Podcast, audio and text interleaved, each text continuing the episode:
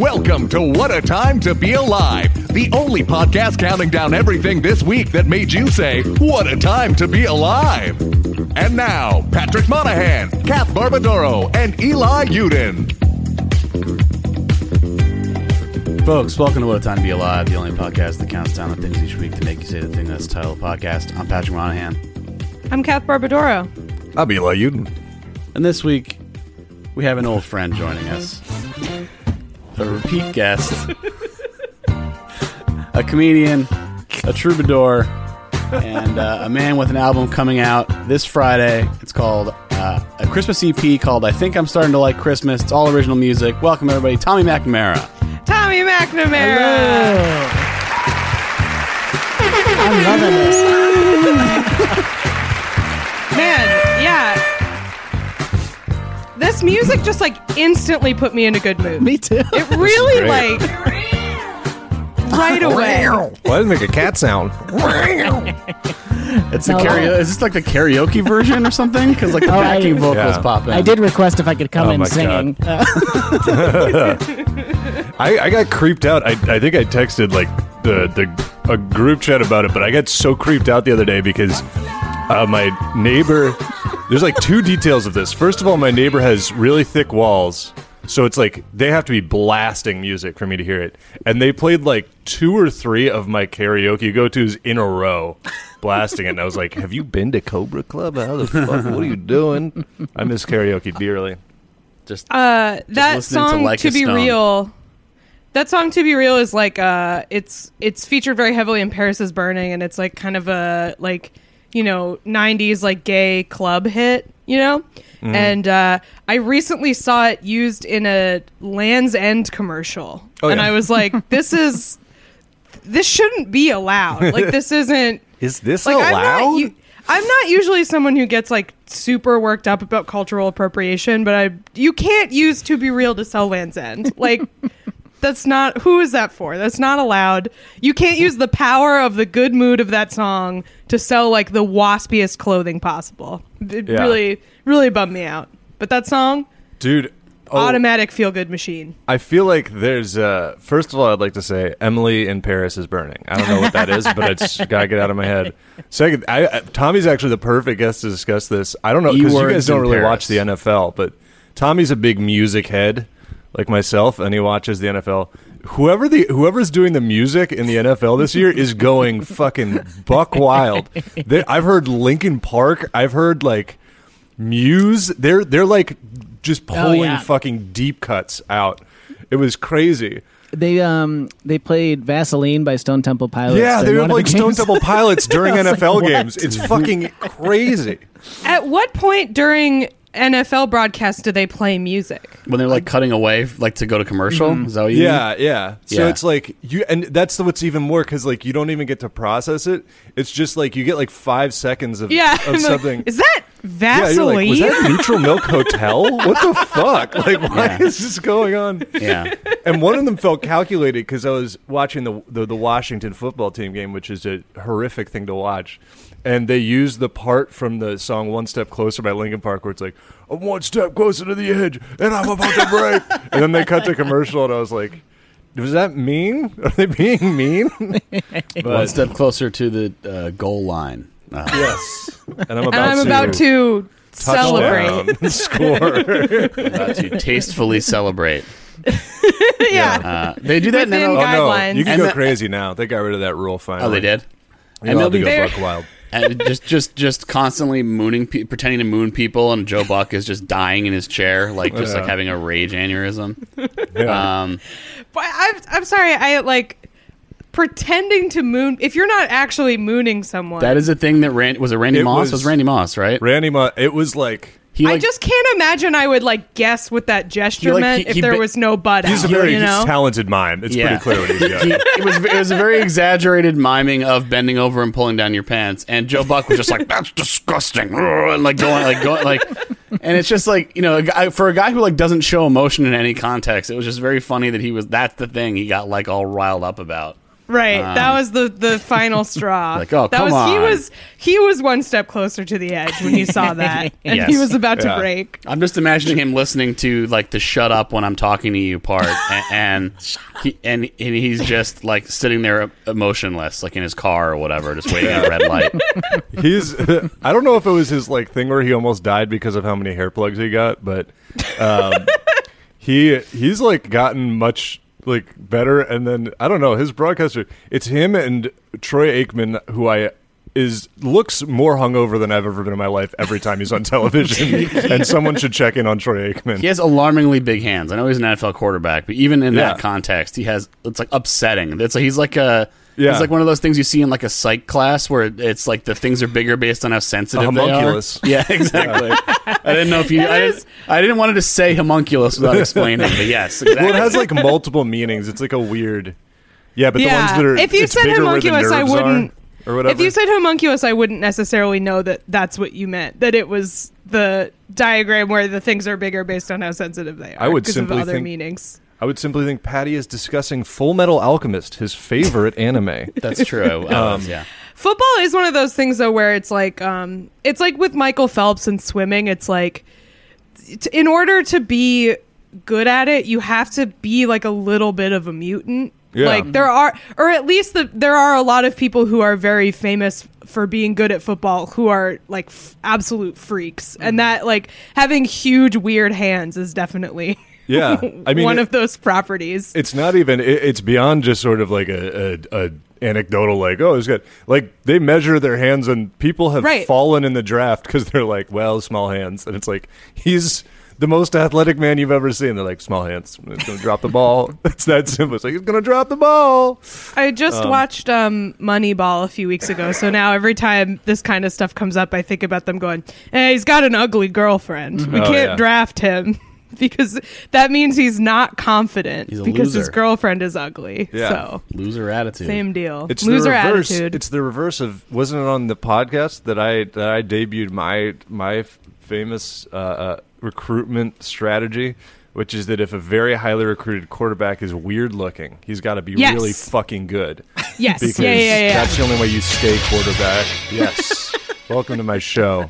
If he's a weird-looking quarterback, it means he's like a once-in-a-generation talent. Yeah. Because they don't let weird guys be quarterback. Like Justin Herbert, that dude looks like he like sniffs urinal cakes. No offense to him. He's very talented and better.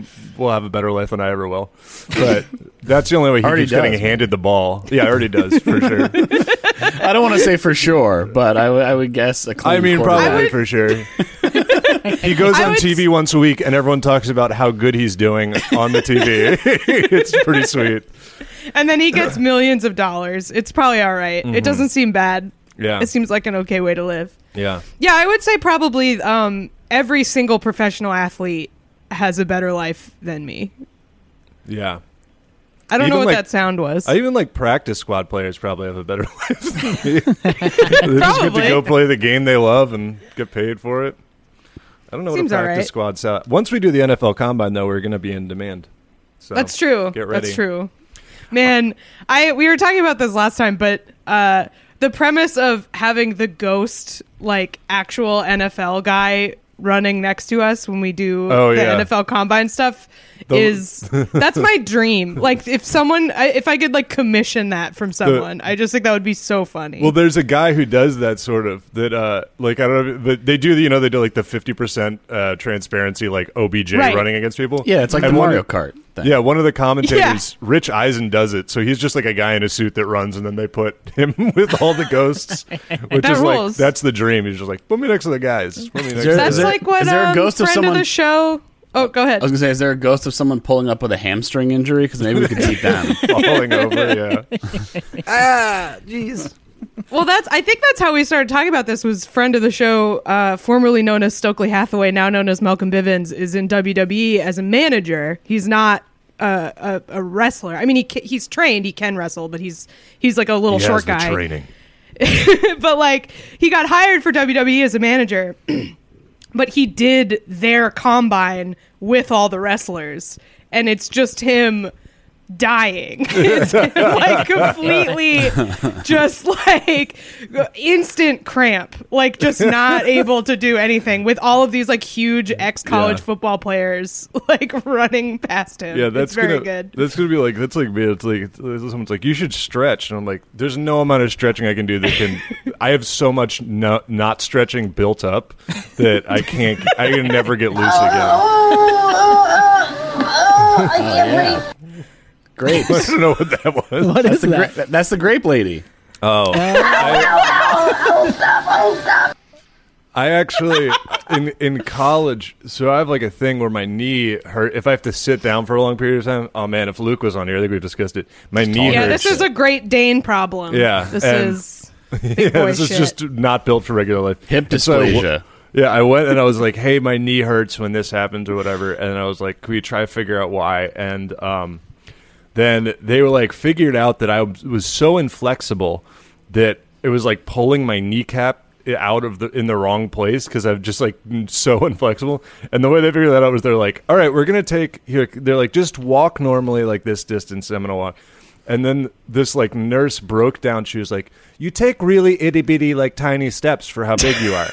And then she was like, see, when I walk, I actually take larger steps than you do and it's because you're so inflexible. And it was just like such a mean, I mean, it wasn't meant to be mean, but it was just like. But she was like, just walk for me and then I'm going to like roast. Yeah. And also it's like making.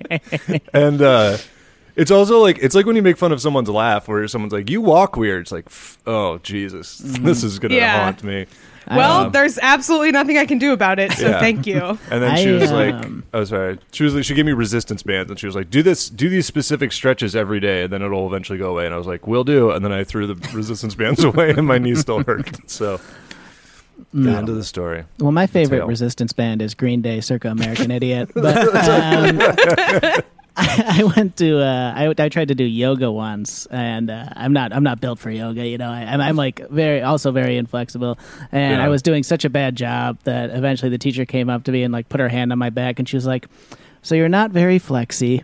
Oh, no. And once I heard flexy, I was like, "Oh, I can't do this." It's like, cool. You're talking to me like I'm a baby. All right, that's great. Yeah. This is going back ways, but when Eli started talking about his knees, Patty said hip dysplasia because we were talking about Great Danes. And it made me wonder, is it called that in people, or is that just what it's called in dogs? Because I feel like people have the same problem, but they don't call it that. Yeah, we generally don't talk about things like they're, you know, if it gets into eugenics level. It is the medical term for hip socket that doesn't fully cover the ball portion of the upper thigh bone. So yes. Okay, I definitely just like, if someone said I had I have hip dysplasia, I'd be like, "What are you, part dog?" I would reflexively roast them and then immediately apologize because I'd be like, I would just assume it was a dog problem. I like imagining that it's like a poor old woman who's like, "I have hip dysplasia." Like, nice, what are you, you dog lady, fucking ugly bitch? Sorry, I'm a comic. Would. I have hip dysplasia. Anyways, the worst. What do you get that? Are you ready to order or what? The worst excuse for any bad behavior. Sorry, I'm a comic. Yeah. I can't help it. We're it's like, I don't know if you've heard of Pagliacci, but it's like, I'm sad, so I'm really mean to you. Also, like, I can't stop it. Like, it just comes to me, you know? Like, it's just in my brain. I have to say it. Yeah. So those are the funniest people that say stuff like that, for sure. Yeah. I'm haunted by it. Yeah, no, it's actually worse for me than it is for you that I said you were a dog lady, ugly bitch. It's a problem I have. That would be so funny to go to a roast battle and the first roast was like, "What's up, you dog lady, ugly bitch?" Everyone's like, "Jesus Christ." It's like, "Hey, what's this guy's fucking problem?" It's like, okay, well, it's not really. I'll probably get canceled. Yeah, there you go. Who is that? The grape lady? I think Bill Burr. That's a grape lady. That was also the grape lady. Yeah. The grape lady just put out an hour on Netflix, but it's like way back in the algorithm. Yeah. It's like really hard to get to. Yeah. She also is writing for Quillette or whatever that site is. And, yeah. We're all just reaching for the tea. Oh, God. Yeah. Bring back that game where you made little grapes out of clay and then smashed them. Grape Escape. Grape Escape, bring it back. I'm not going to set up that whole game. I just want to smash the guys. I'm not gonna, come on. I got to run this Rube Goldberg machine. Yeah. Make it out of this shitty plastic. It's like baking a souffle. Broken. And then you got to put it away at the end? I don't think so. Just give me Play-Doh. It's like Mousetrap. It's like a souffle where it takes like 30 minutes to set up, and if your mom bumps the table, it fucking, you have to set everything up again. Just screeching. Yeah. You ruined it. Yeah, that's the kind of thing where it's like, oh right, video games. Like that was like the, like I was like right at that age. I got like the NES when I was like 5, and it was like right when I was like, come yeah, oh, you know what? I'm good. I'm just gonna shoot these ducks or whatever. I'm fine. Yeah. I might I'm going to visit my parents. It's just 3 of us. Don't fucking I've been isolated for 2 weeks. Fucking it's fine. We're not seeing anybody, but I might bring my Switch dock home and try to see if I can get my mom into something weird. Like, I wanted to have her play Katamari Damacy. Like, you guys know, you just roll stuff around and pick stuff up. Mm-hmm. But then it's also, the like, this great music. But also, like, a lot of that is just, like, that giant, weird, like, guy in tights. And I feel like that'll make my mom be like, video games are exactly what I thought they were, and I'm not interested. So... who knows? I think that's a good mom game. Yeah. I think a mom would like Katamari, yeah. I'm like, it's like cleaning. You'll probably like it. Sorry, I'm a comic. Yeah. It's like, you're my son. Yeah. I'm going to buy my parents a PS5 to play backgammon with ray tracing at 4K. That's their gaming history. That's a wonderful Christmas present for your parents, is the PS5. Yeah, I was really disappointed. LL Bean did a collaboration where they made a backgammon set, and I was like, this is the most perfect gift for my father I've ever seen in my life, but it's sold out. Too hot. Damn it. I didn't Too wait hot in line. An item. I didn't camp out for the LL Bean backgammon set. So was that a Todd Snyder or no? Yeah, it was. Oh yeah, I didn't see that. Yeah, they had like it's like a lot of very expensive clothes, and I guess apparently backgammon. So yeah. What is Todd Snyder? He directed the new Batman vs Superman. That's right. Batman vs Todd. All the clothes are in black and white and way too long. Yeah, Todd Snyder's a clothing company that makes. I like it because it makes a lot of clothes that I feel like you wear if you're like a cool dad. That's my vibe that I'm going for. Yeah, it's like a capital M menswear place. I have some stuff. It's but the LL I have Beans, some pieces, a couple pieces. Was it the LL Bean or some of them were like literally like vintage pieces that were like a $500 flannel shirt, and it's like okay, jeez. I don't know who needs to jump on this. Yeah. It was like a big hand knit sweater with a big duck on it, which was fucking cool as shit, but it was very expensive. Yeah, that was pretty cool looking. I agree. I've been making some like just because like I don't see anyone anymore. Like I've been making some truly insane clothing purchases online, just like really, really stupid shit that I'm just like because there's no like I used to be like well. I shouldn't buy this because I'll never have anywhere to wear it. And now it's like, I don't have anywhere to wear anything. So I can just wear whatever I want. It's like house chain. Yeah. I don't know what that is, but I agree. We were talking about that I wanted to buy a chain to wear on the house. Yeah. Oh, sure. I was too nervous to wear it out to anywhere else. Of course. Of course. How could I forget? I'm like making so many purchases that are equivalent to a house chain. What's the wildest thing you've bought? I mean... I bought some like really dumb lingerie where it's like I'm not even going to like see a man for like 6 months. Like why did I buy this? That also doesn't seem comfortable. I don't know, but it's a lady thing. It's just nice to have. Just stubbornly being like, well, I'm wearing it. I paid for it. So just sitting around the house. Exactly. I bought these sweatpants that say sin on the side. And the eye has an outline of 2 people fucking in it. Sin, S-I-N. Oh. It's from like this like skate brand, and I was just like, these are cool. I'm gonna buy them. Skateboarder sweatpants. Cass putting on the laundry and the skateboarder sweatpants go hang out at the ramps. Exactly. The top of the half pipe. Yeah, try to like. Wife up an 18-year-old to just like just kiss right when he gets to the top, and then he goes back and keeps going. Yeah, just stupid shit. Just like a lot of like loungewear, a lot of like robes. I've been tempted by like how many robes can a person really have? You can't really have more than one, I think. Yeah. You got one. Well, robe. You can have like a an actual bathrobe that's like terry cloth, right? Mm-hmm. And then you can have like a flannel or like kind of like sitting around robe. And then I guess for women there's like a kimono, like silk, like light kind of robe. Anybody can wear a kimono. Anybody can wear a kimono. I mean, like in the... Wow. All right. Gatekeeping. Yeah, I'm gatekeeping robes. I have the terry cloth out of the shower, and I have a kimono. Mm. And then I also have like 3 caftans. Like, I really don't need any more. And yet I am fully tempted by it every time I see one on the internet. Let's go. I'd say time to buy Patty a beautiful silk kimono emblazoned with a crane. On Etsy, they have like, because Etsy is basically just like people buying shit for their weddings. They have like, you can buy like multiple sets of matching kimonos for your bridesmaids. I'm going to get them for the podcast. I'm going to get everybody a matching kimono. Yeah. All 3 of you. I will probably wear kimono. Let me be clear. I was not saying kimonos are only for women. You're not going to get canceled for kimono. Play that canceled clip. Yeah. I'll probably get canceled. Yeah. The Etsy thing's probably like, I'm making beautiful, authentic kimonos for people who want to get into, and then the only people buying it are people having like Naruto weddings. Like, all right, well, cool. Naruto weddings. Shall we do numbers? Yes. Number 5. Number 5 is from Indonesia. A while ago, somebody was making a map of where all of our stories came from. I don't know if they've been keeping it up, but right. I don't know if we've had any from Indonesia yet. So this might be a new pin on the What a Time to Be Alive map. This guy, I'm very happy for him because he was a coffin maker, which seems like a pretty grim job, especially right now. Just a real bummer. Making a lot of money, though.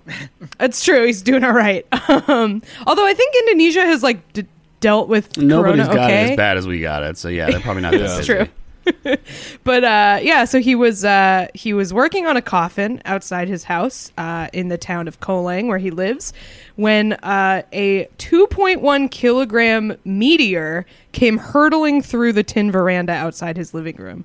So he. His house got hit by a meteorite. There's a picture of it, the hole it made in his roof. It's it just flew right through there and into, like, obviously with so much velocity, he had to dig it out of the ground. Fully stuck in there. No, there's a lot of possible outcomes when you get a meteor that hits you. You know, it hits your property. You could get You get covered in like a weird moss, like Stephen King in Creepshow. You've got the Edgar suit situation, I guess. That's what I was thinking. Sugar water. Yeah. What else is there? I'm trying to think. There's like a Tommyknockers could be one, I guess, where you just kind of like become dumb and your teeth all fall out and it kind of takes over the whole town. I can't really remember Tommyknockers. Not the most compelling of the Stephen King books, but those are the main ones I could think of. But what happened with this guy? That was the mean book Stephen King wrote about Tommy with his shirt off.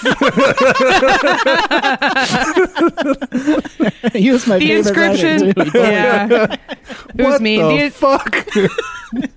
The inscription just said, "Sorry, I'm a comic," and then there was the entire book.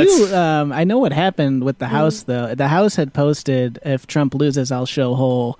And the media made a hole in the guy's house. Yeah, where are all those hole picks? A lot of people reneging on their hole promises. A lot of false promises about showing hole. By the way, I can't stop thinking about this now. So Megan Thee Stallion just released an album and she had a music video come out. And obviously it's a Megan Thee Stallion video, so there's like a ton of shaking asses in it. And somebody tweeted, they were just like, somebody had to go in and frame by frame erase all of the buttholes in this video. Are they like spreading cheeks? What? How are? I mean, they're like twerking in thongs. Like, there's no way that like absolutely no butthole made its way. What if they could just do it like they do, a strapless dress? Maybe they put a little double-sided tape on their butthole. They put a pasty on their butthole. Yeah, just like glue it. silicone. Yeah. Yeah. Like one of those blister Band-Aids, but over their buttholes. Maybe you're right. But Megan, yeah, Megan Thee Stallion rules. That's show business. She's fucking awesome. Her album's great. She's also a huge weeb, which rules. She's done a bunch of like anime photo shoots. She did one for Paper that was like, she's on the cover of Paper, which is, I would say that Paper is not heavily read by like anime people. And she was like, I'm going to be this guy from My Hero Academia. And they're probably like, none of us have ever seen that. And we don't know what you're talking about, but she did it. I don't know. She's the best. I love her. But yeah, I just can't stop thinking about somebody having to erase all of the buttholes out of that video. Well, it's like Cats. Didn't they have to take all the buttholes out of that movie because of the cat assholes in it? I believe that was a rumor. Yeah, and like it's such a funny rumor because they would have had to add them first. Yeah, it implies that they added them first. Yeah, because like that whole movie was like CGI. I had to watch that the other day. I'd never seen it before for Master Pancake. Yeah, I won't be watching it. I was not prepared. Like. I know, like, I was alive and conscious during everybody freaking out about Cats, but like, nothing can prepare you for how weird it is. Yeah. It's so strange. Yeah, we saw it in the theater at a screening designed for people to like get drunk and kind of yell and stuff at Alamo way back, in the before time, mm-hmm. and that was fun. But yeah, sitting at home, I'd be like, "What the fuck is like?" It's not. Yeah, it was. I mean, it was fun because it was like we were writing jokes for it for Master Pancake, so like. But actually, the act of writing the jokes was like, I cannot believe my eyes. Like, what am I looking at here? I want to see the tech demo for the PS5 that just adds buttholes. They're like, up until now, we've never been able to include them in games because the processing power is too great. So, but now finally, there's a really funny image of like they were just trying to big head mode, but it's with buttholes, big asshole mode in GoldenEye. Everyone's hole is out. That's just using odd job. Yeah. Yeah. Get out of my den. No pizza rolls. There's a really funny picture if you find it of like they're trying to demonstrate the the capabilities of the PS5, but the thing they chose to compare for some reason was one character from a video game who's just like a big fat guy in a hat. And so there's like this picture and they're like PS4 and he's like and then they're like PS5 and it's like just like a better looking really fat guy in a hat. It's very fun. That's great. That's how all graphics should be tested. Mm-hmm. But anyway, so this guy Meteor Man. Yeah. I'm gonna say now we've tortured people enough. Yeah. Like, what happened? What are you talking about? Meteor Man. He dug the meteor out of his garden. So it like. I guess it went through, he had like sort of this like tin roof overhang. So it didn't go through like his floor, but it went through his roof and then it was like in the ground. So he dug it out of his garden and he said, the sound was so loud that parts of the house were shaking. When I lifted it, the stone was still warm. Ooh, so sick.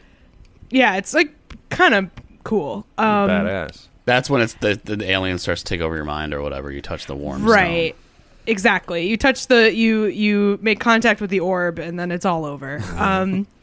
So he ended up selling it, because he was like, this is a rock from space. It's probably valuable. Yeah. It's a carbonaceous chondrite, an extremely rare variety estimated to be 4.5 billion years old and reportedly worth around 645 pounds per gram. This is a British story. 645 pounds per gram? Per gram, and this is a 2.1 kilogram rock. So this is a very valuable. This is like it would be like less valuable if the same size a bag of cocaine landed in his house. That's so much money.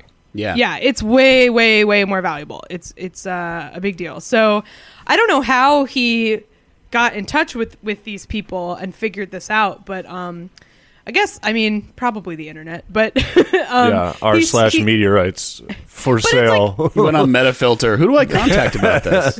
It's like, how do you get this appraised? You know, there are only so many people that like know what this is and how much it's worth, but he ended up selling it to a American meteorite expert who then sold it to the Center for Meteorite... Or no, sorry. He sold it to a meteorite expert who is now storing it at the Center for Meteorite Studies at Arizona State University. I was going to say, if the guy like like the guy like lowballed him. It's like, oh, I don't know. I'll see if I can get something for it. Right. You know, and this sells it for $2 million. It's like, oh, you dick! Like a rare book dealer. It's like The Ninth Gate. That's a reference right. for about 10 people.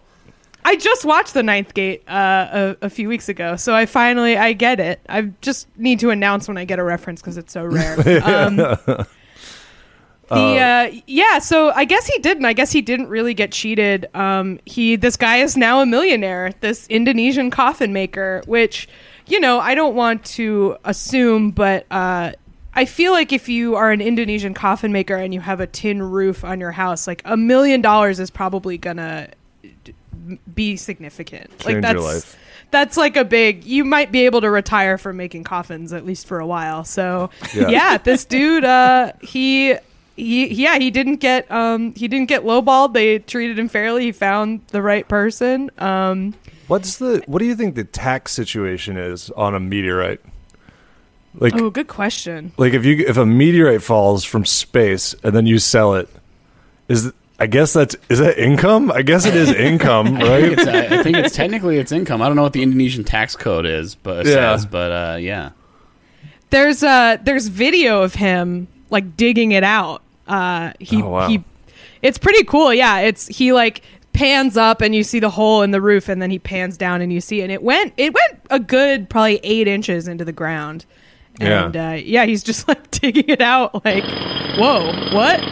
That's crazy. I did not expect it to be that valuable. It must be a weird one. I thought that he sold it to like, you know, like Forge and Fire guys that make like a blade out of it or something and sell it to Valerian weirdos. Steel or that's whatever. That's the blade that can kill God. That's what's going to happen is they're going to put this in storage until aliens show up, and it turns out that that's the only thing that can hurt them. The only thing that can pierce their hide.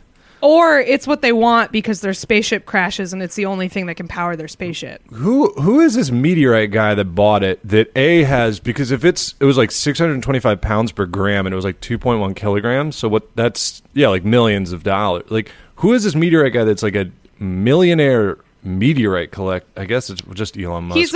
He's an expert. He's a meteorite expert. That's I'm still sure a lot he of had capital. I'm sure it wasn't personally financed. I'm sure he has some grant or like, you know, if like it sounds like this is like his job. The fact that he's storing it at this meteorite studies place, like I'm sure he's like a, you know, like works for some organization. It feels like it's probably scientifically significant enough that somebody's willing to pay for it. Yeah. Man. I just Googled him, and now I do have some sad news that the Indonesian coffin maker now says he feels cheated. So you got $1 million. Yeah, you should have held out more then. What I mean, I don't know. I don't know. Again, where do you go to appraise this? Like, it's hard to figure this out. But he's only going to be. He's mad that he didn't get generational wealth. That he won't. His children won't be able to live off the meteorite. Right. I mean, look, if something falls through your roof, you are entitled to never have to work again. We all know that. That's what we're all waiting for, right? I mean, that's why I'm like, walk around New York every day praying I get hit by a Tesla. It's the same principle. Yeah. That's what I always, you know, like so many young comics, you know, and they're like, what do you do for work? And they're like, I freelance. And I'm like, meteorite fell through your roof. That's what walking so around. Many people, you can't figure out how they pay rent in this city, and they won't tell you. And the answer is meteorite fell through the roof. Mm-hmm. Classic story. Yeah. Just waiting to get hit by an air conditioner. And then like before you pass out, it's like, was the apartment rent controlled or not? Yeah. You want to get hit by an air conditioner. Can I sue? Actually, want city housing is what you want because they have the deepest pockets. So I was going to say like Upper East Side, but you probably want to get hit by like. I was just going to say like probably like maybe, I don't know, 3 weeks ago would have been the time to like walk around a rich neighborhood just waiting. Like seeing if someone's taking their AC out. But I think you're right. Housing. I think city public housing, because then you get to sue the city. Because also you're if it's like really rich people, I feel like you're just entering your surviving family into like a long protracted legal battle with like right. They like, have better lawyers. Like city will probably just pay out. You know, probably. Man. Yeah. This is a good scheme. And like in college, there was this rumor at Michigan that there's this bus that goes between the North Campus and the Central Campus, and everybody, there was this rumor, which maybe gives you an idea of how we should maybe make college more affordable, that everybody would talk about, like, if you get hit, it's called a blue bus, like if you get hit by the blue bus, they pay your tuition. And so many people were like, always be like, I could just get like clipped by the blue bus. it's like if your roommate kills themselves, you get free tuition. Yeah. Yeah, the classic. It's just the movie Dead Man Walking, Dead Man on Campus. What was it called? Yeah. I did see one kid he didn't get hit by the bus. He got hit by the side mirror on it, which was the worst because he wasn't that hurt, but it was so embarrassing. He basically got just cold cocked. He was fine. Well, this guy has a good scheme for us all. So everybody, keep an eye out. Don't get lowballed if a meteorite falls through your roof. Mm-hmm. I don't know. The thing is, I don't know who we'd contact to get a second opinion on how much you should. Right? Like, how many of these people are there? Like, you have to kind of take the offer from the meteorite expert, because like how many of them are there? You know. Yeah. Like the other one, if you go to a second opinion, he's probably friends with the first guy, right. So he's gonna like. Yeah, not help you out. There's two options to get rid of a meteorite like that. You either sell it to a meteorite expert, or you hold a fighting tournament to win it, and that's it. And that doesn't make you any profit. Number four, it comes to us from AP. This is from Illinois. Ooh, Tommy, my home. Is this you? We'll see. It could be. I love this. This is one of those stories where I enjoyed it, and then I read the whole thing, and I love it even more, and I would like to meet these people. This is a story about an 81-year-old Illinois man who used a shillelagh, an antique Irish walking stick, to beat thieves out of his home. Excuse me. This is Dan and Barbara Donovan, and there is a fucking great picture of them here. I can post this story in the chat so you guys can see it, because it's him looking exactly like you think like an 81-year-old ex-Marine looks like, holding this shillelagh, and his wife looks just so proud and like has that energy of like someone who is really jazzed to be on the news at all. She's just having a great time. She's like, she did her makeup. She put on her best denim jacket. She's looking good.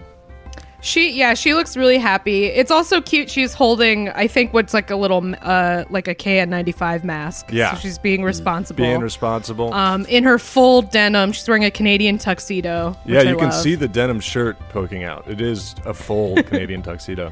Yeah, a three-piece. It's a three-piece. Yeah, this is pretty close to what I was picturing. I was picturing just the farmer from Babe. It's kind of for some reason as well. And it's not pretty too far close. Off. He kind of looks like if the farmer from Babe and Jimmy Carter now had a baby, and it was old when it was born. It would look like this guy. James Cromwell, I think that's his name, and Dylan Baker had a son, and he was their age. That's it. Mm-hmm. That guy's name is James Cromwell, and I know that because I'm like, that's the perfect name for that guy to have. It sounds like he's from Cromwell. 500 years ago. Yeah. You know, an old barrister, James Cromwell. Yeah, I'm reading a book about Thomas Cromwell. That's what I was going to say. I was like, am I picking Tom? Am I mistakenly referencing? Mixing up the Cromwells? There's Oliver and Thomas from British history, but no, his name is James Cromwell. That's a real actor guy. But anyway, this guy rules. I feel like this they probably fucked after. I think. Oh, he got it in. He got it in. So they. Dan and Barbara Donovan told a guy in a reflective vest and mask knocked on their door, and he said he was a utility worker and needed to check their fuse box. So the classic ruse. Yeah. And so there's so they went to the basement with this guy to check the fuse box, which is a good thing to pretend to check, because you don't really need to a gas meter. They could maybe what does that say? But a fuse box, you're just like, everything looks all right. Yeah. So while they were in the basement with him, then they heard squeaking floorboards upstairs, and his wife, Barbara Donovan, yelled, "Danny, somebody's in our bedroom!" And she, this is where the writer took some liberties. She bounded up the steps, followed by her husband. So they got to the main floor, and they saw the classic. Two guys were there. They had one of their pillowcases. They were stuffing things into it. Man. Pillowcase. That is a throwback. I know.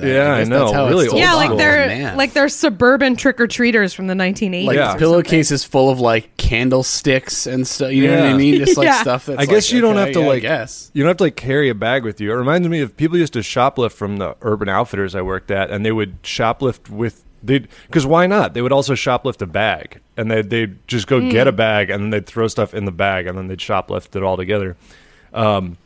So they were up there, and then Dan says, I was trying to find some type of persuasive weapon, and there was this rules, because it's not only just a shillelagh. This isn't a shillelagh like this dude bought off like a Irish heritage website.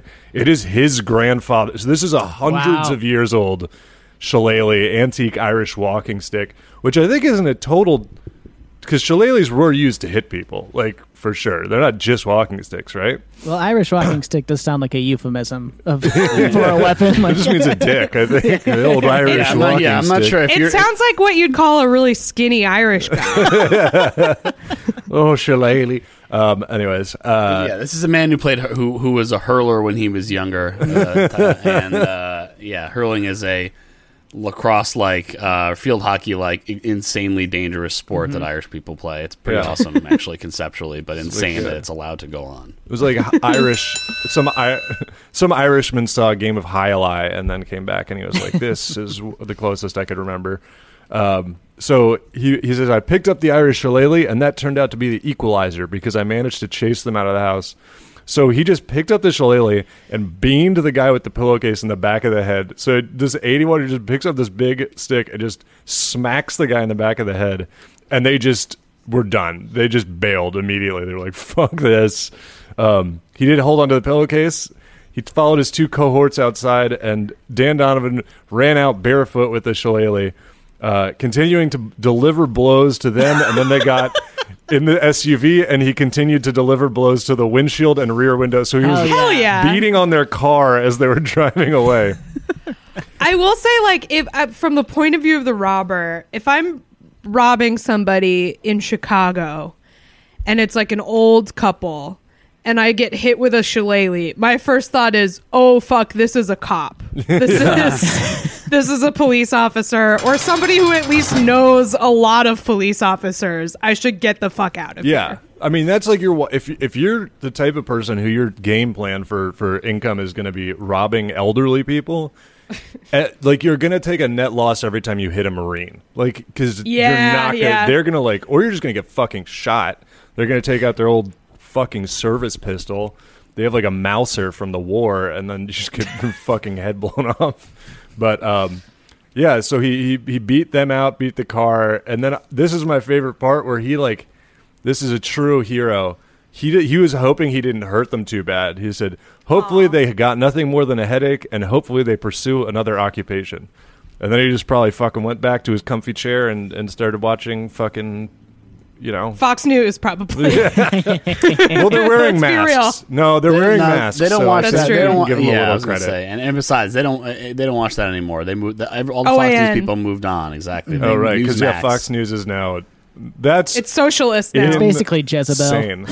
Fox News it is. Yeah. So I just put it in the chat. There was a very similar story that happened to a friend of mine. My friend. Did we tell you were allowed to use the chat? No. What get a little too comfortable over here. Yeah. Just introducing stories? Was this? It's a related story. Tommy jumps in. Number 3 is... You know what? It's a good story. I'm sorry, Tommy. Well, it's just crazy because I know the guy involved, and it's a similar story. Man, this is a friend picture, of mine. Yes, the picture is fucking sweet. This is the most Chicago name. I don't know if you were not going to say his name. Yeah. Mack Dolan. Shout out to Mack Dolan. Mack Dolan is actually the restaurant from Coming to America. But someone broke into his house and he chased them out with a sword and. I think this is what Chicago is you just find the craziest thing in your house to chase out the robber with is most of what happens when you live there. It says it's from Medieval Times. Too. Yeah, $100 sword he bought at Medieval Times, which is like, that's a lot of money to spend at Medieval Times. But, but you're drunk if you're at Medieval Times. Yeah, you're drunk. They know their crowd. The picture in this article is really funny, too, because it's like, it's Mack Dolan on a back porch, which is like very Chicago already. Mm-hmm. And he's staring at the sword like, whoa, cool. Like that's kind of the expression on his face. Yeah. Like even odds there's a beer pong table like out of frame. Like they also, is he a comic or is he just a dude? No, a friend from grade school and high school. Oh, nice. Yeah. This is apparently because I think I've mentioned this story before on the podcast. One of my roommates in college, his friend had a sword, and a guy broke into his house, and he went cut his arm off. Oh, he did? Oh, Jesus. Oh my God. Yeah, and the guy died because he cut his arm off. What? And he bled to death. God. And then he had to go to court. Patty is freaking out that he jokingly guessed that, and you were like, no, he cut his arm off. Yeah, no, he cut the guy's arm off. The guy was in his garage, and he walked in, and I guess the guy tried to rush him, and he swung the sword and fucking cut the guy's arm off. Jesus Christ. Yeah, there's a Law & Order story. Have you guys ever had your houses broken into? I got broken into like twice when I lived in Austin, but it wasn't when I was home. So like that would be traumatizing. It already like feels very violating to get your house broken into. But we lived in a senior in college house in DC, and there were like six of us living there, and we like never locked the back door. If it even really had a good lock, it was not, whatever, just like terrible OPSEC in DC. Well, in like Burleith, like by Georgestown, like, but there were break-ins and stuff. Like it wasn't like, still dumb, but not very dumb. I mean, but just the way that it went, and somebody was usually home, whatever, but like still, and apparently like in the middle of the day, probably the thought process was, at least we think this is what went on. We didn't really do anything about it, but, probably the thought process was people are in class, so we'll go in and steal stuff, while they're, because they're college kids or whatever. And the guy went in, a guy came in the back door and was like, and people were just like sitting watching TV and were like, what the fuck? And he's like, oh, the fatal error is assuming college kids go to class. Right. Well, that was their but first he was like, mistake. Hi, I'm looking for, and I forget the name he said, but it was not the name of another. He was like, nah, man. And the guy left, and that was it. So that was our thought that there was something, because it's like, you don't just walk into somebody's, you know what I mean? Yeah. Like, If you would know what house they live in if you're just going to walk into their house. Yeah. Yeah. A guy stole... I didn't get anything stolen because I was on the top floor, but somebody stole, I think, like 2 laptops from our house in college. And it was a very similar thing where I think one of my friends was in there and they just saw a dude they didn't know in the house. And they were like, can I help you? And I think he said he was like, oh, I'm looking... like my cousin lives here or something. And they were like, no, he doesn't. And he was like, okay. And then he just walked away.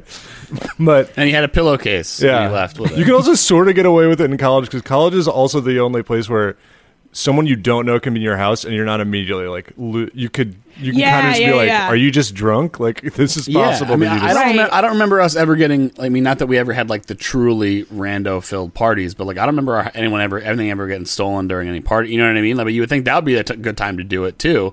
Not that there's like a ton of small valuables, I guess, like if you're going to go for like the biggest moneymaker, it's probably a laptop and that's hard to like be carrying in a party and leave, I guess. But the worst thing that happened to me at a party, like my house senior year of college was like kind of a party house, and nobody ever stole anything, but one time, so we would have parties, and it was in Iowa, so it would get very cold, but you'd have a lot of people in your house, and like people really like to dance, so it was like it would get hot in there. So before you'd have the party, you would turn the thermostat all the way down because like there's going to be a ton of people in your house moving around. You don't need the heat on. And so we had a party and somebody ripped our thermostat off the wall. Whoa. So we couldn't turn the heat back on for like a week.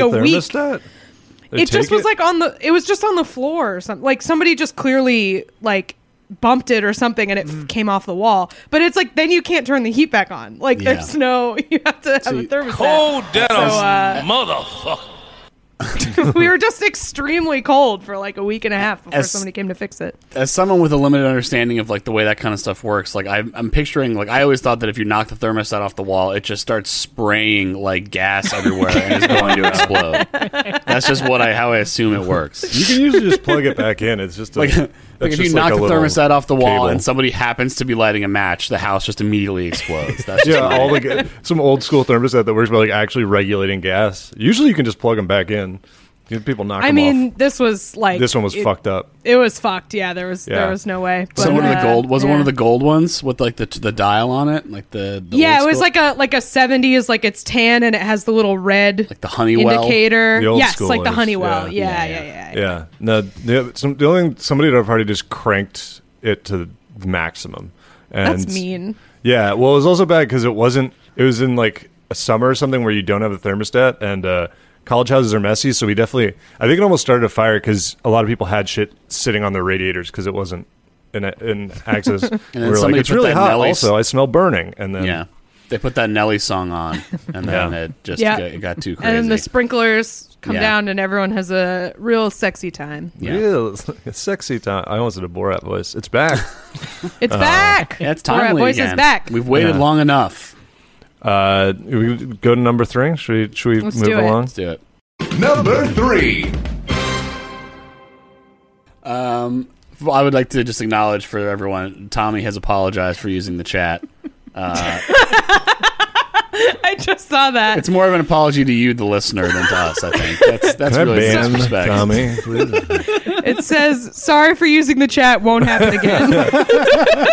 I would kick Tommy as a joke, except that at the Zoom birthday party, a friend of the pod, Luke Moniz, he kicked me from the chat as a joke, kicked me from the Zoom, and he didn't know that when you kick someone from a Zoom, it like IP, it like completely bans them. And I had IP bans them. I had to make a new Zoom account to get back into the thing because it was like they were like. Yeah, like if I try to get in on my account, it would basically be like, you're persona non grata in this like meeting. Like you're no longer allowed to enter. Well, I chased you out with a virtual shillelagh. That's really good to know because I'm sure that has happened to other people before. Because it is really funny to kick people as a joke. Yeah. Zoomed, it's no laughing matter for Zoom, apparently. No, it's all. You're right. It's almost like these tools are used to combat like things like, I don't know, people posting porno in school things or whatever, and not like cranking their filthy fucking, or like banning people from like group DMs and stuff. It's like, no, this is because you're like someone's being harassing, not like to do with a bit. So it's designed to not let them back in. That's the point. Mm-hmm. All right, so number three comes to us from Bobby Big Wheel on Twitter. This is a Ponzi schemes are. I mean, I don't know if they ever really went away, but obviously everyone kind of got a re-education on what Ponzi schemes are in like the Madoff era. And if you would like more information about what a Ponzi scheme is, check out my other podcast, Lie, Cheat, and Steal. I have no idea what it is. I just know it's bad. Check out my other Ponzi scheme, or my other podcast, which is a Ponzi scheme. If you're unfamiliar with the Ponzi scheme, check out our Patreon. A Ponzi scheme is basically where you take investment, you like sell people on an investment, and then you use the money they give you to pay back prior people you convinced earlier to give you money. So you give the illusion that the investment is offering returns, but really you're just getting more and more people into it. Have you ever done on Lie, Cheat, and Steal that guy that made up a country? That rules. That story is, well, it's sad. There's a guy who just found some like completely uninhabitable, like barren land. Is this from South America? Columbus. I don't remember. Yeah, no, I don't remember if it was South. No, it was, I mean the guy was like British or whatever, and he came back and he was like, oh, I just found the most beautiful place, and you can live there. And then he would boat people there, and they would die. They would all die. I think it was in. And then I think it was in South America. More people, come join your friends. And then, I think it was in South America. We did do an episode on. Yeah, I mean, I guess it's sad, but those that guy's cool. In hell. Yeah. Speaking of boating people, that's sort of related to this. So this guy, the authorities, the FBI agents, and members of the CHIPS, the California Highway Patrol, were after this guy in California. So fucked up that that's a real thing and not just a TV show. Yeah, Chips? It's really weird that it's just called CHIPS, and it's like a thing that we're supposed to respect its authority, and it's just Eric Estrada, and it's just called CHIPS. Punch. Like I don't know, it's just weird. So this guy, it was a $35 million Ponzi scheme. I guess it had to do with... securities, cryptocurrency, that's a big one, I'm sure now. Things like that, whatever. I mean, like, crypto's a big Yeah, there's like a million new crypto scams every week that people send us for. Yeah, it's the same old shit. It's just I'm a genius. I'll invest your money, and he just uses it to pay whatever he wants, and then he like gives them enough money to keep them kind of on the, you know, and he says, yes, I have your money in the accounts or whatever, and there's actually nothing in there. Anyway, so they're after this guy, and he they saw him removing something from his truck and entering the water in Palo Cedro, California. So he entered the frigid water in his street clothes with this thing he took out of his truck, and after about 25 minutes in the lake, part of which he spent submerged, he came out and was arrested. They let him change into dry clothes from his wife. So they just waited at the shore for him. They were like, he'll be back. So what he grabbed was one of those underwater sea scooters, like the things they use in The Rock to like get into Alcatraz. Like from Blue Crush. Yeah. Yeah. Or, you know, we when I was in, we were in Antigua in early February, we used them to look at sea turtles. And they're pretty fun. They're like a fun little thing. Anyway, it's very similar to The Rock is what I'm saying. Is it, do you like snorkel or have oxygen, or do you just hold your breath? You can snorkel. I guess it depends on what you're doing with it, but for us, It was just like you kind of go down and hold your breath for a little bit. And, it's like, you know, like a motorized kickboard, basically, right? Basically, yeah. And so this guy, I guess, thought he was like this little Yamaha red thing, and it's battery powered. It can pull a diver underwater at just under 4 miles per hour, which is a lot faster than a human, but not like insanely fast. Not a speedboat, you're saying. And again, it's not meant as like, I don't think something you would escape with per se. Yeah. But so he does this, and like you also like can't get that deep because it's not clear that like he could breathe. So like I don't really. Yeah. Like, so 4 miles an hour doesn't include you having to go up for air every 2 minutes. This would be a more effective escape if he had, like, a canoe or something. But he's just, like, a dumb rich guy. So he's like, here's my thing that costs way more than a canoe. I'm going to try to escape with. And I guess, I mean, like, I don't know exactly what type of... Yeah, it was a lake. So, like, there was only... yeah, there's nowhere to go. He's going to go to the other side of the lake, like, I guess. I don't know. I mean, it's probably a big lake, Shasta Lake in Northern California. It's international lake. International waters. So right, exactly. Right in the middle. You can't... Nothing I did was illegal. Right. Yeah. It's big enough that it's international waters for, like, 1 square meter right in the middle. I'm going to go drown in the geometric center of this lake and get one over on the authorities. So, yeah, so I guess, you know, I'm not sure what the end game... I mean, obviously, there wasn't much of an end game in mind here, but he just was in the lake, and I guess they waited for him, and then he came out, and he was all wet in, like, his street clothes, and he's like, well, you know, and then they let his wife bring him clothes to change into, and... just these cops like smoking cigarettes on the shore, just being like, well, I guess he's gonna come out. We'll just wait. Yeah. I mean, yeah, if you didn't have an air tank, there's no, like, I mean... I want to hear the phone call to the wife, like, hey, he's in the lake again. He's trying to escape. Come bring some clothes. Like, did he use the... Okay, yeah, all right. Yeah, hey, we're about to arrest your husband. Bring some dry clothes. He's attempting to escape through the sea. The companies are called Zola Financial and Family Wealth Legacy, which is a good one. That's one. That's a great Ponzi scheme name. That's what my tattoo says, actually, on the back. Family Wealth Legacy. Old English. Oh, it's like 3 things, like the 3 most important things in life. Also, this is an aside to the thing before, because I remembered that guy had a really funny name, the guy who did the scam, and it's Gregor McGregor. And I looked him up, and he doesn't not look like Patty. He kind of looks like Patty. Patty, did your family do a scam? Is what I mean. It sounds like he's Scottish, so this is really just kind of pan-Celt, racism. But yeah, you know what? I kind of see it. He does look a little bit like Patty. He was Scottish. This painting? Come on. I mean, what's wrong with being a painting? He's in worse shape than you. There's not gonna be pictures of him. Well, I don't know. I didn't know how long ago it was. He's from history. Well, no, my family was not involved in the Poye scheme or whatever it's called, or Kazike. I guess it looks like Poye sounds right. I think it might be Poye. He was the Kazike, I guess, and he was like, "I'm the king of this new country." the natives love me, and yeah, it's pretty much just like the most fertile land you've ever seen. And then he convinced a bunch of people to come over, and they all died. You wouldn't believe how fertile this land is. It's everyone's saying it's the most fertile land. Yeah. Yeah, and then I think everyone got malaria or something. I honestly, like, now that I'm thinking about it, I know Pat did this episode, but I think we may have never released it. So, oh, really? Yeah, so we may have to revisit it. But this guy's from the same clan, because Clan Gregor was also Rob Roy was this part of the same, so he probably traded on that. That was only about 50 years before too, so maybe he was. Who's like, Rob Roy? He's like a Scottish drink, hero, like a Scottish, like, legendary Scottish warrior and leader and stuff. Isn't there a drink named after him? I believe so. Yes.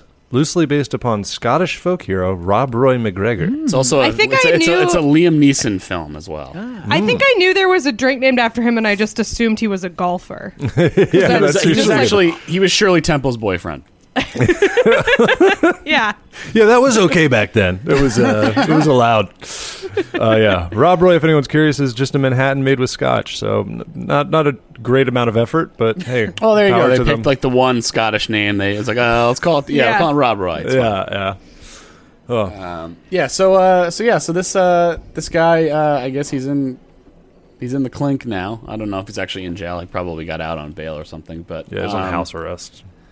You know, look, I mean, it's funny. You know, if he did all this stuff, I do hope he goes to jail, because Ponzi schemes, I mean, clearly he's preying on people who probably are not the most savvy investor types. If the guy who escaped on a underwater scooter in a lake Ponzi schemed you, I'm going to guess it's not the most savvy people, most likely. But he's like 35. He looks, you know, there's a picture of him in the thing. He's just a guy in a suit. He looks like a finance douche. You know what I mean? Like a finance guy. So, like, I mean, you could see how people will be like, oh yeah, this goes well. You know, if you have a good pitch or whatever, I guess.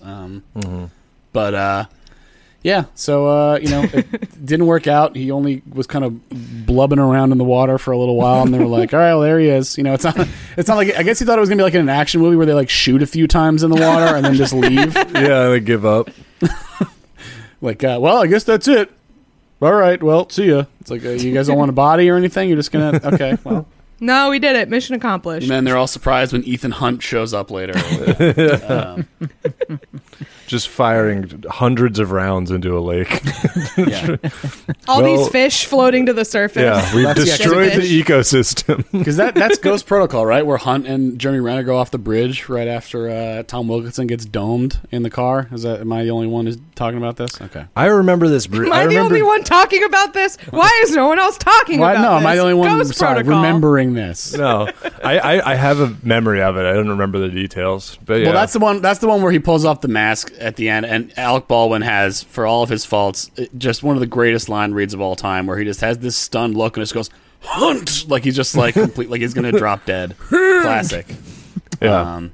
Good Mythbusters Protocol. Check it out. I don't know if anyone knows Tom Cruise. He's entertaining. So yeah, check that good out. Mythbusters, when they do the shooting into a water and not killing people. There's ones where it's always fun when they have one that they totally expect not to be true, and then I think they found out, they're like, yeah, if you're underwater, you're kind of fine. Like, the bullets kind of slow down really fast. Yeah. Check it out. Maybe I'm wrong. Tell me on Twitter. I'll not respond. If you're underwater, you're invincible. So definitely take that advice from us. Mm-hmm. Should we go to the next one? Lego.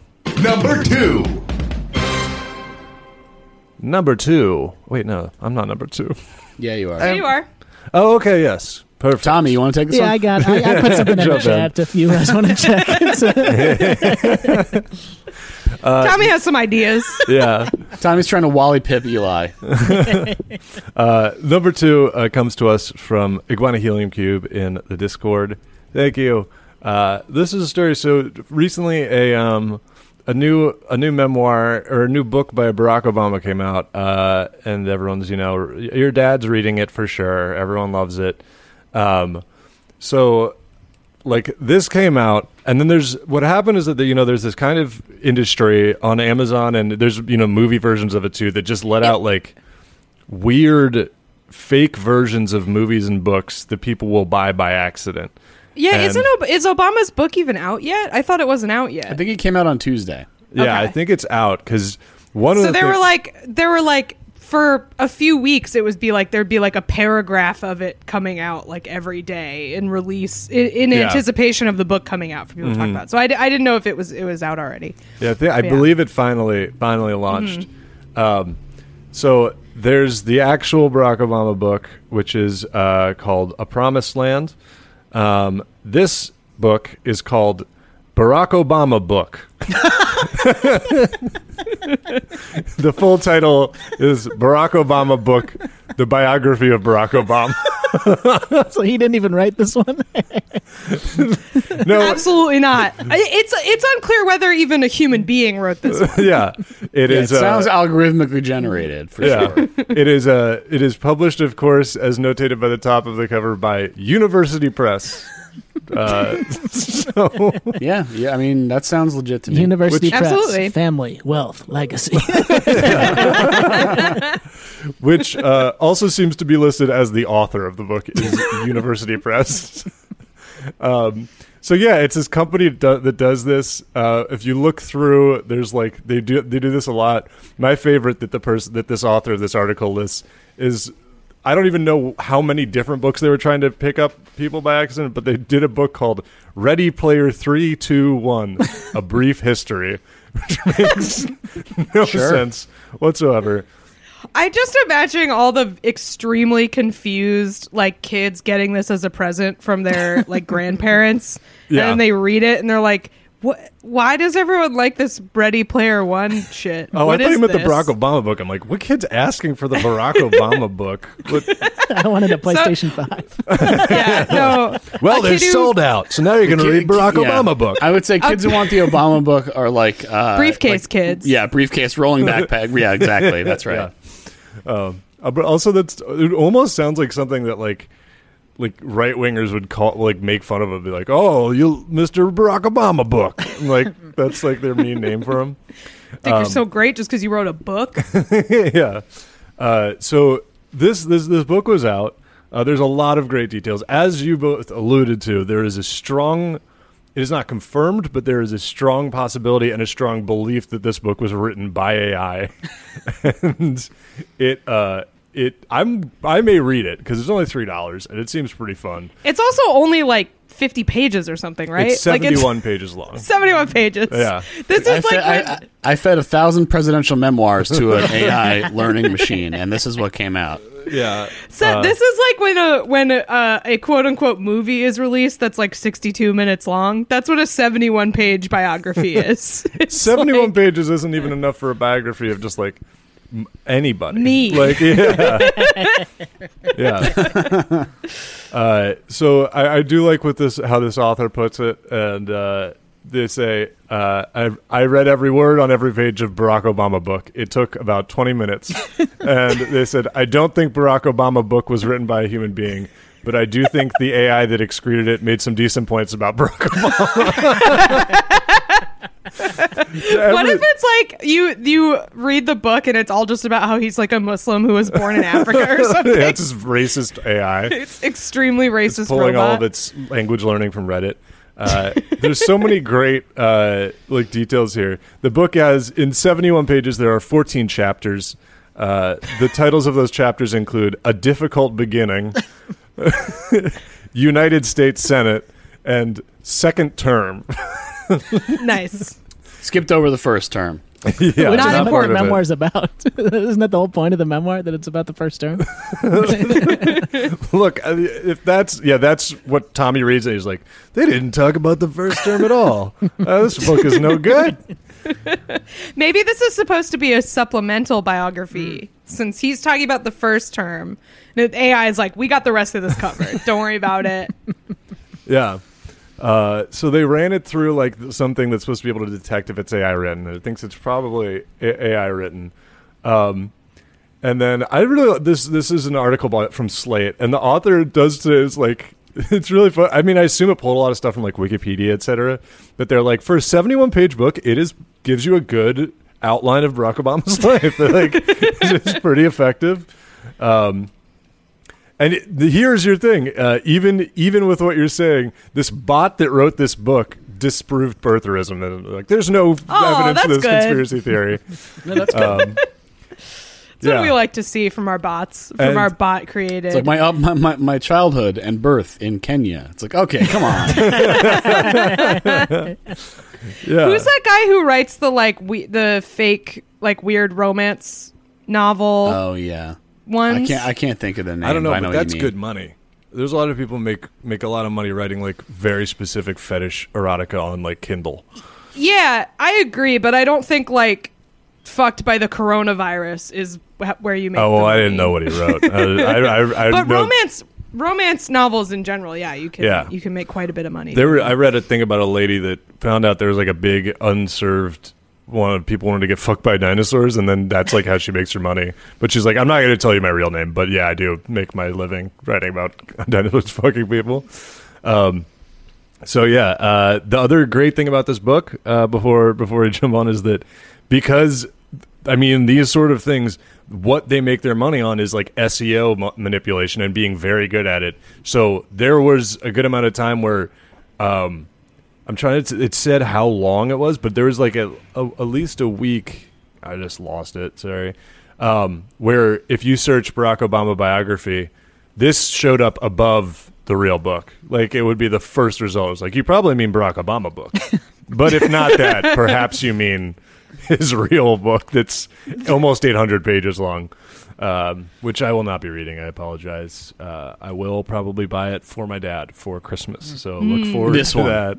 Barack Obama book. Yeah, Barack Obama book. I'm not so much into Barack Obama book. I want my Barack Obama phone. Remember Obama phones and how mad conservatives get about the Obama phone? I forgot about Obama phones. Oh, my God. Dong, ding, dong, I guarantee you they have not forgotten about Obama phones. What's an Obama phone? It's like the U2 iPod? That kind of thing. Yeah, exactly. It comes preloaded with an audiobook of his memoir. No, it was a thing to get. Oh, go ahead, Eli. Oh, no, you go ahead. This isn't worse. Interrupting.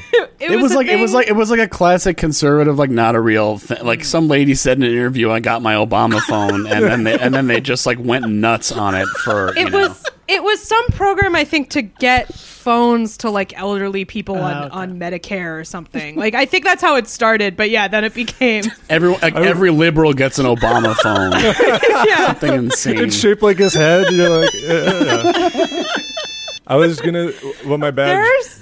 I was going to say, Obama phone was a show for children with a lemur in it, where they kind of explored different animals. Obama phones, yeah.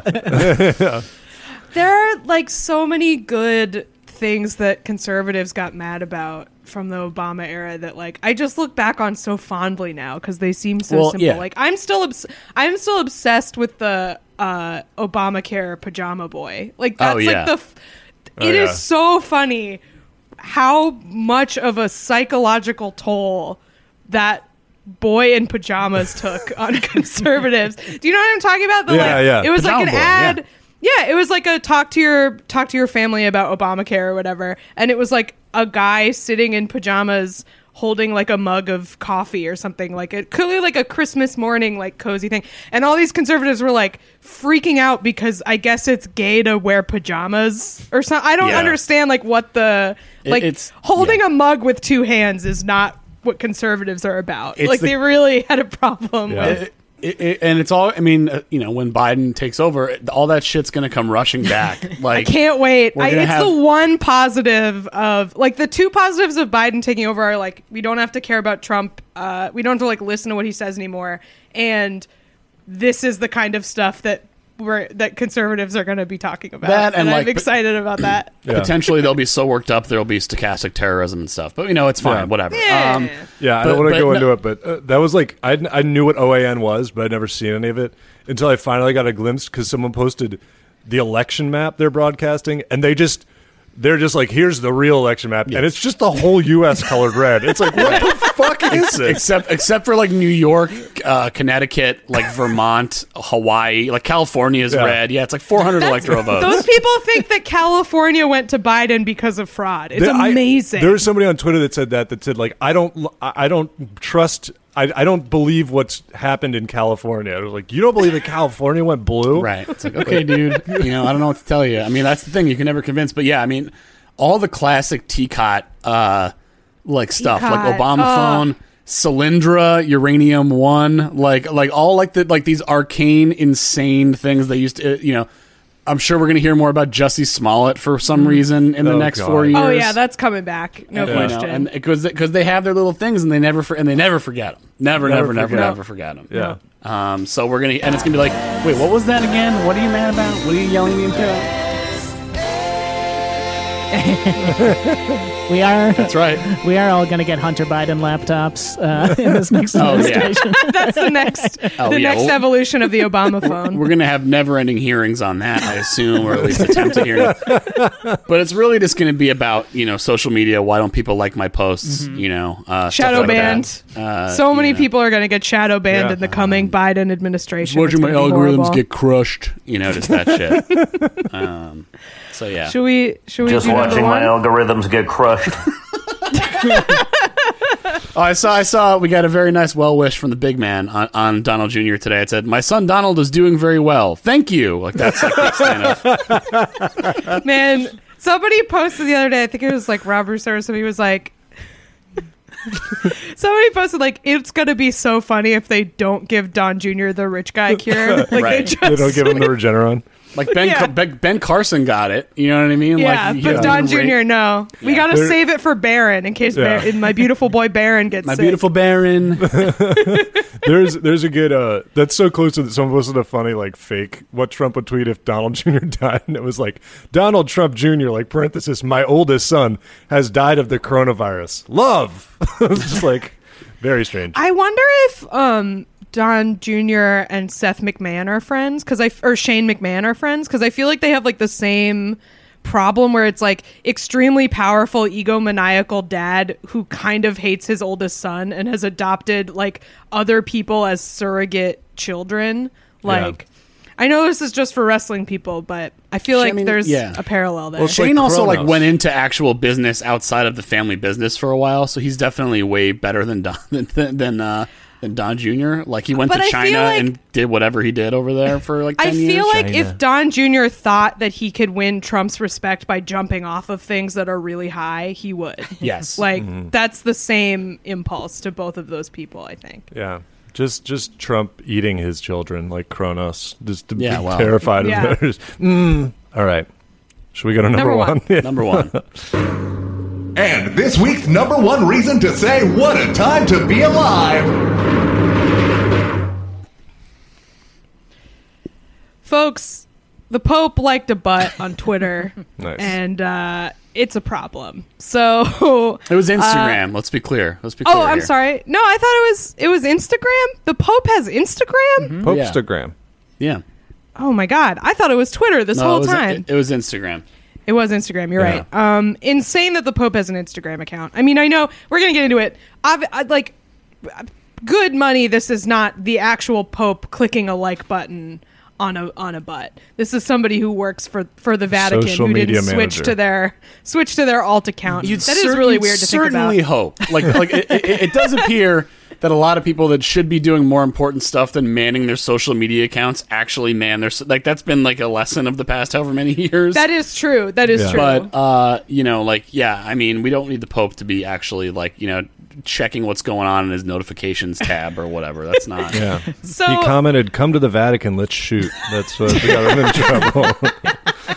Commenting, let's "Wow" shoot. On come to fat Brazil ass models, let's thick shoot models. Yeah, so the thing that's like extra funny about this too is that it wasn't even just a picture of a woman with her butt out.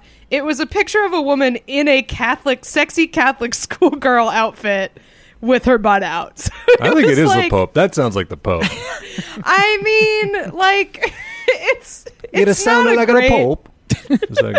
It's not a great great look. I mean, like we're all human. The Pope that's allowed to say, right? That's not sacrilegious to say the Pope is human. No, he's from a god. That's probably sacrilegious. When you do it in that accent. Yeah. When you become the Pope, you get an Italian accent, even if you're not from Italy. That's just the way it works. I cannot believe it has happened to me. Yeah.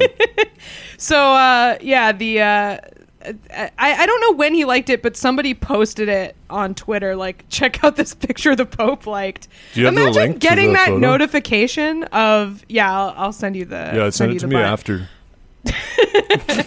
But, like, imagine you're an Instagram babe and you see the fucking Francis U.S., the Pope Francis account, 7.2 million followers.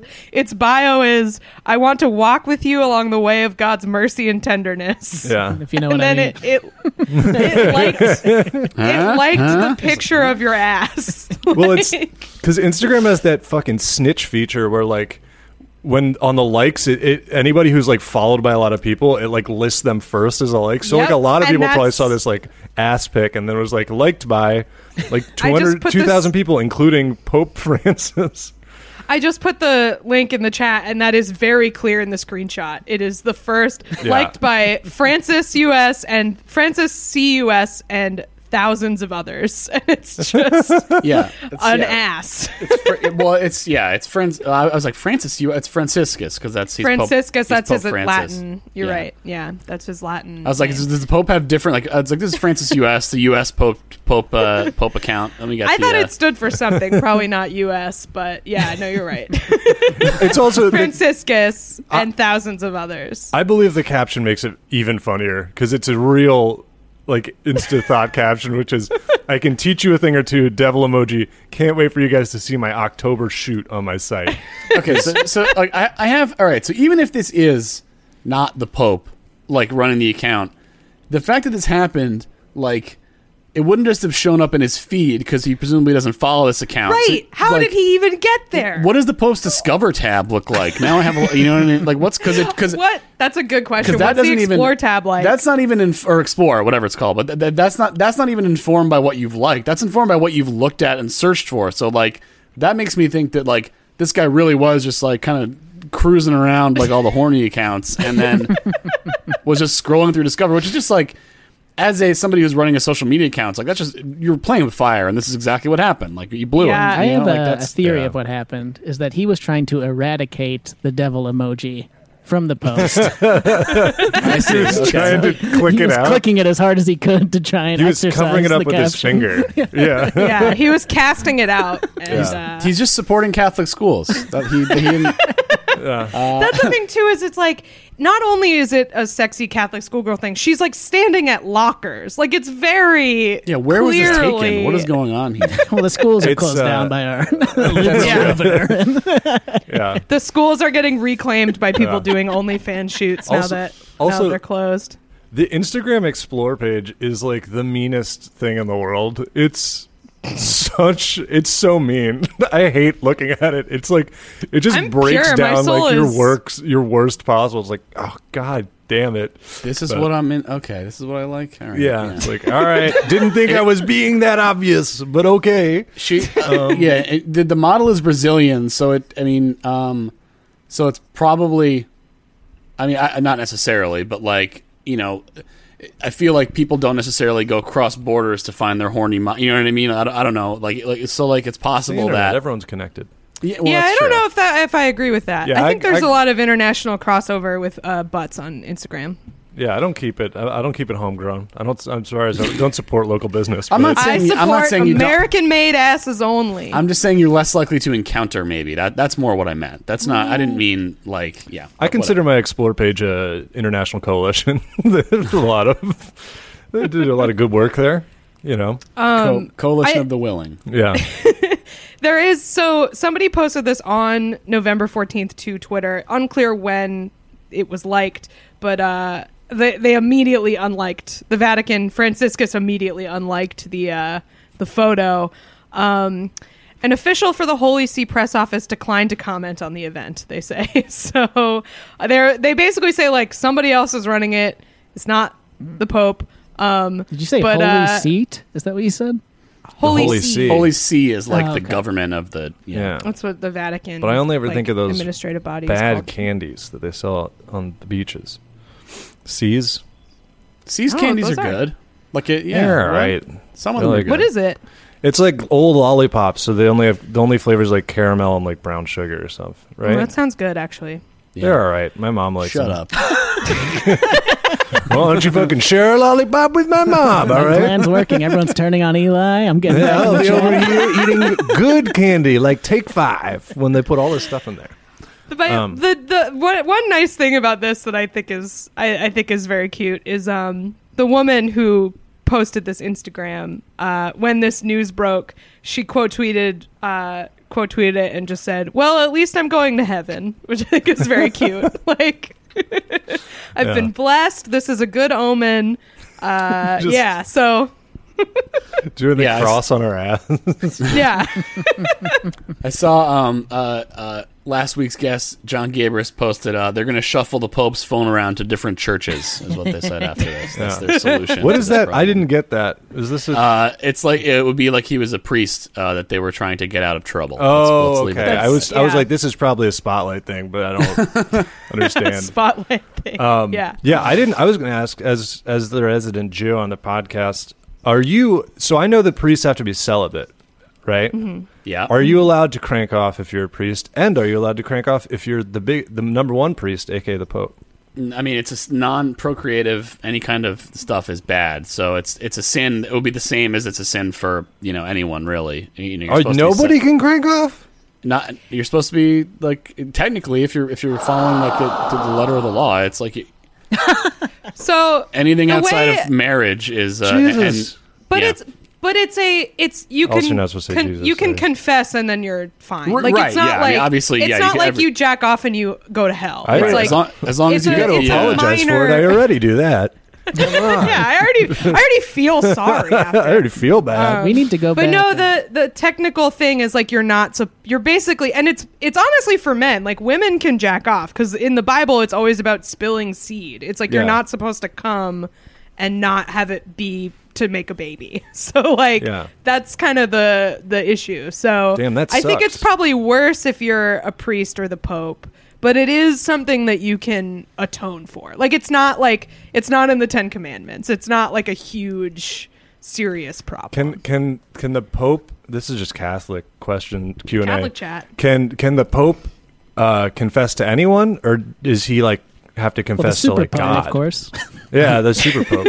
Any priest can hear confession. So I mean, I think it can just be. It doesn't. There's no like hierarchical requirement. So it could be anybody. Yeah. Also, what percentage? But they're going to know they're talking to the Pope. Probably he's not going to be able to like sneak in. That's the weird thing about confession to me. Like, when if you go in the booth and like you disguise your voice, it's like I don't need this guy knowing what's going. I haven't been to confession in a very long time, but I've never done it. I'm not. I wasn't raised Catholic, but my parents were. But like Tommy knows what I'm talking about. I do. Yes, but. So you go in the little booth. They can see you, right? There's an option where you can close the thing and they can't see you. It costs more for them to see you at the same time. You have to keep putting coins in the thing to keep confessing. In some of the real freak contexts, you go in the room and they know who you are. Like in like a Catholic retreat or something, you would go and like you're in the room with the priest and like they see you come in, then maybe they like turn away or whatever, but like. They know who they're talking to. You know what I mean? Right. There's only like 20, whatever. So yeah, it's a little strange. So yeah, you want to be like, hi. I took the Lord's name in vain, and I also. It's like I know that's you. You're the only one who does that. It's like you're the only one. I always thought it was so weird that you start confessing in second grade when you're 8 years old. It's like truly, what have you done? Right. Yeah, what could you possibly be doing? Stole a candy from CVS. Yeah, some little Debbie Swiss rolls. Yeah, what percentage of confessions, basically from what I've seen from TV, what percentage of confessions are people who are wet from the rain and committed a murder? Because that's most of the ones I've seen. Is they're like, and I murdered someone. I don't know. Can I get confession? I don't think I'm allowed to. Because I went to a pretty serious Catholic wedding, and they were like. pretty mean to me. Like, you got to get one of these and get the little blessing. That's you're not baptizing me. You're not undoing my Judaism. No, but that's what they say. If you're not getting confession, you can go up and do this, and they just give you like a little kind of like fucking Slipknot move. What the? Yeah, I remember that from when I was a kid. You do a coffin drop like in wrestling. Yeah. By the way, that's what it's crossing your arms over your chest for the listeners. Yeah, I remember that when I was a kid because I would have a sleepover at like a friend's house who was Catholic, and we'd have to go to church the next day. And they don't let you. What a drag! Oh, I know, God. bummer. Not into it. Also, that's something that wouldn't fly today. It's like, hey, I'm a little kid. I'm gonna go with my friend and sleep at their house, and then go to the Catholic church. You're like, no, you're not. I actually didn't mind it because like I majored in religion. I find that stuff interesting, but like I think my parents were just sort of like. Well, it's not like they were trying to indoctrinate me. It was just like, you're hanging out at our house and we're going to go eat after. So like, you're going to come to church. It wasn't like they were like trying to get me to, you know, convert. Yeah. Yeah. Get some Dunkin' Donuts and coffee after or whatever. I mean, I was a kid and I'm drinking coffee at like 8 years old, drinking coffee with the, that's your confession. The fucking old ladies. See, you'd have to go up and you like, cause everybody would go up to receive communion. Yeah, I'm not allowed to do that. Was what I learned. Or you can what you would do is that you would go up and kneel, and you cross your hands over your chest, and they would give you a blessing. Yeah. That's what we were saying. So like you can do that, but it is like if you go to Catholic Church and you are not baptized Catholic, it is kind of like being a second-class citizen. And technically, you're not supposed to get communion if you're a real head if you haven't been absolved, if you haven't gone to confession since like so. And then people who get divorced, you know, like even, you know, if the marriage is not annulled by the Catholic Church, they're not supposed to get confession. So sometimes you'll get like the old school people will like, you know, just stay in the pew or whatever. They won't even go up because they're disqualified. That was it was a really serious. It felt like a pretty serious Catholic wedding, and they were like, the guy was wearing the hat and everything, and then he was like, when they did communion, he was like, you may now come up to receive communion. He hit if so hard. He was like, communion, if you are of the faith and have like all that shit. And I wanted to get it so bad because I feel like I could have gotten away with it because I don't look Jewish. I feel like I could have. You probably could have. And then I'd like get him and then be like, right as I'm leaving the wedding. Yeah, I'd call him on a burner phone as I'm getting on the phone to leave Florida and be like, by the way, you just gave communion to a Jewish guy. But I don't know. And then you could do the old school one where you just like. You're not supposed to touch, in the old days when they used to say the mass in Latin and shit. You're not supposed to even touch the host with your hands. So, like the priest would put it on really your tongue. Horny. Yeah, put it right in my mouth. It's very sexual. I'm not allowed to touch it. You have to put it in my mouth. Yeah, yeah. If you say it like that, they probably don't. They don't give it to me. I'm just imagining my man. It's like the 1500s, and there's like one freak in the congregation who goes up and is just like full mouth wide open, tongue out, just like. Because it is like this weird thing where like that. Like, I went to Episcopal church, and they. A lot of the pageantry is the same as in Catholicism, and like the very religious people would still do that. They wouldn't take it with their hand; they would have it placed in their mouth. And it's like just waiting there for the priest to do that with your mouth open is the creepiest fucking thing I can think of. I mean, that's like, weird. A lot of older people still do. I mean, you know, that's definitely on the older end of, but you know, and. Yeah, well, so you were Episcopal, so you just did like you guys had like the grape juice. You guys didn't do the wine. No, we did wine. Oh, you did wine. Okay. Yeah, like more Protestants do the grape juice and stuff. Right, but like, obviously, it's not actually the blood and body of Christ. That's the thing. It's wine, but it doesn't turn into the body and blood of Christ. It's basically like. There's no transubstantiation. No, that's one of the big diffs. That's one of the big splits. One of the big diffs. Yeah. And we can have women priests, and priests can get married, which is like. I think why my parents were like, we grew up Catholic and we like that there's incense and stuff. That's cool. That's probably the coolest thing they do is swinging stuff around. Yeah, a lot of the ritual stuff is definitely cool but a lot of the other stuff is obviously bad. So it's, you know.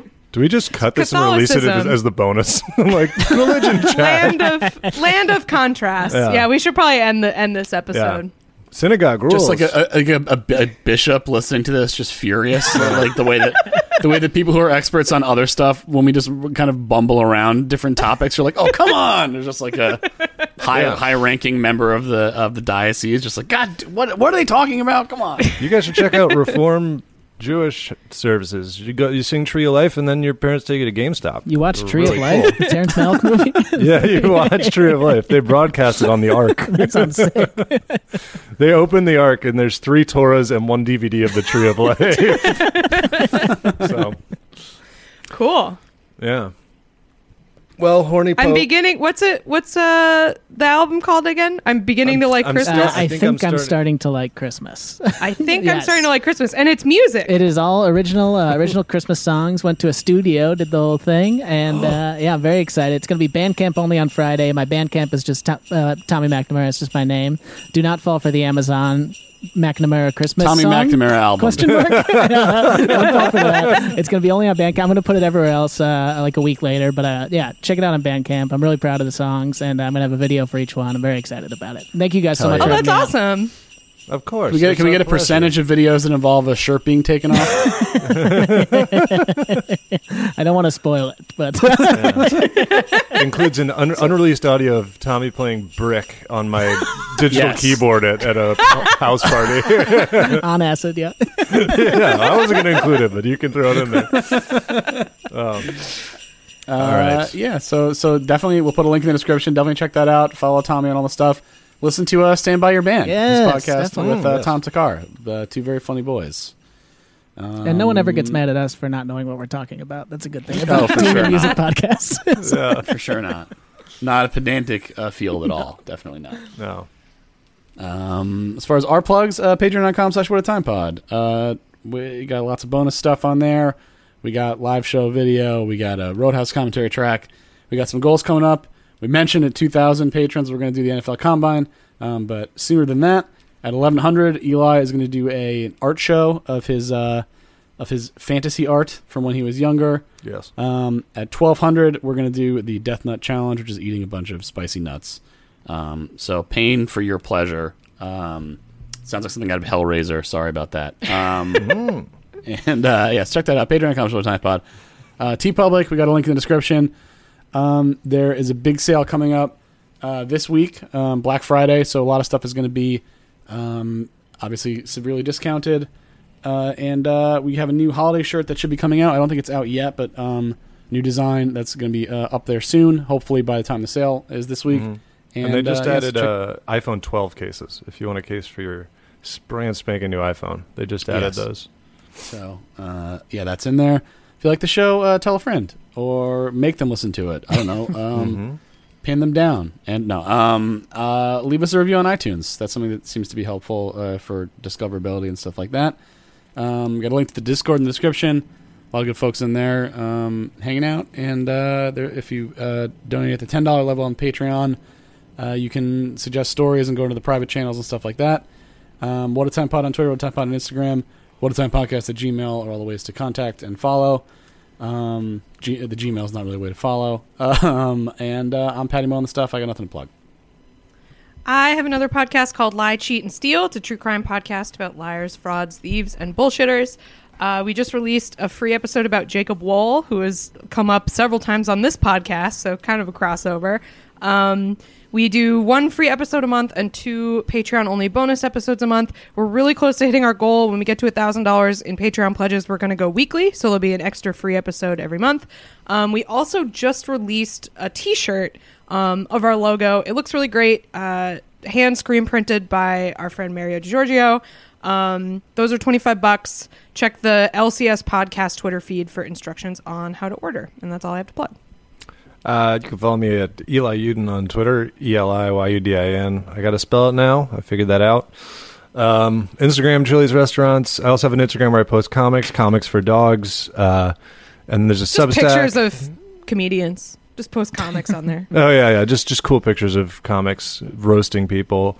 And then other stuff. I do a show on Twitch with some pals of mine from College Humor It'll be off this Thursday, but 3 Thursdays a month. So almost every Thursday we do this show called TV&D, Television and Dragons, where we play D&D as the cast of a famous TV show. And Kath actually just did the one this week. We did Sopranos this month, and Kath played Jennifer Melfi. So that is viewable on, there's Twitch, just TV, the word ND, and also on YouTube, TV, the word ND. Also, everyone said that my Melfi voice was actually very good. It was a pretty good impression. After my disastrous showing doing impressions on here, please watch TV and D so you know I can do at least one voice. The cadence was very good for Melfi, and it was a very fun episode. So you can watch. It was very fun. There's 3 Sopranos episodes and 3 King of the Hill episodes. And you can check those out if you'd like. And you can follow me on Twitch at twitch.tv/pig_dog. Thanks for listening, everybody. Thanks, folks. Goodbye. See you next week. Bye. Bye.